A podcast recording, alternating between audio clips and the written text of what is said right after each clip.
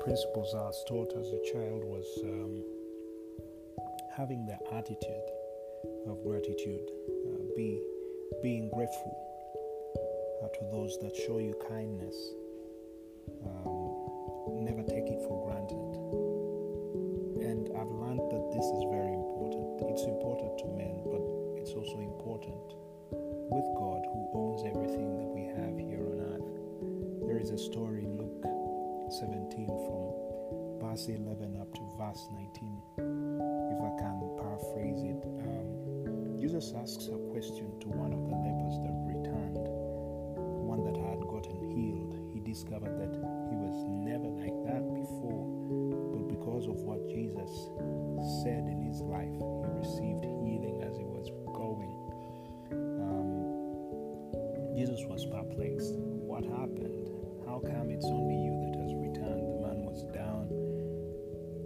Worshiping Jesus, and Jesus tells him, Get up, go, your faith has made you well. It doesn't take much to say thank you, but still, that that is simple, that that is obvious, is something that is never done. And so, being one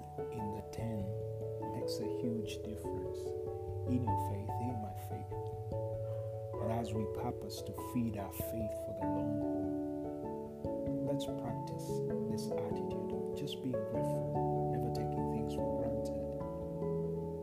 If it hadn't been for God on your side, where would you be? Just fill in the blanks for you.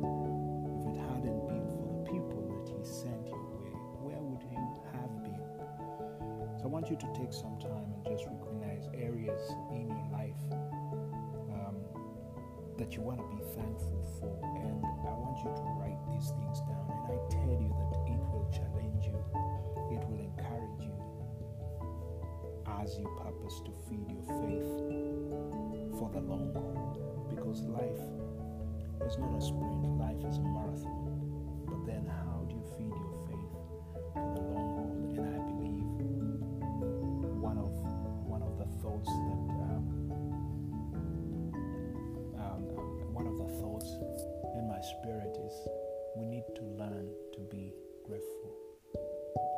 Practice being grateful. Every day, practice to be grateful. There are certain things that you have that other people don't have. There are certain things that have happened to you that have not happened to the other. You made it this far. And so practice this attitude of just being grateful. Stay winning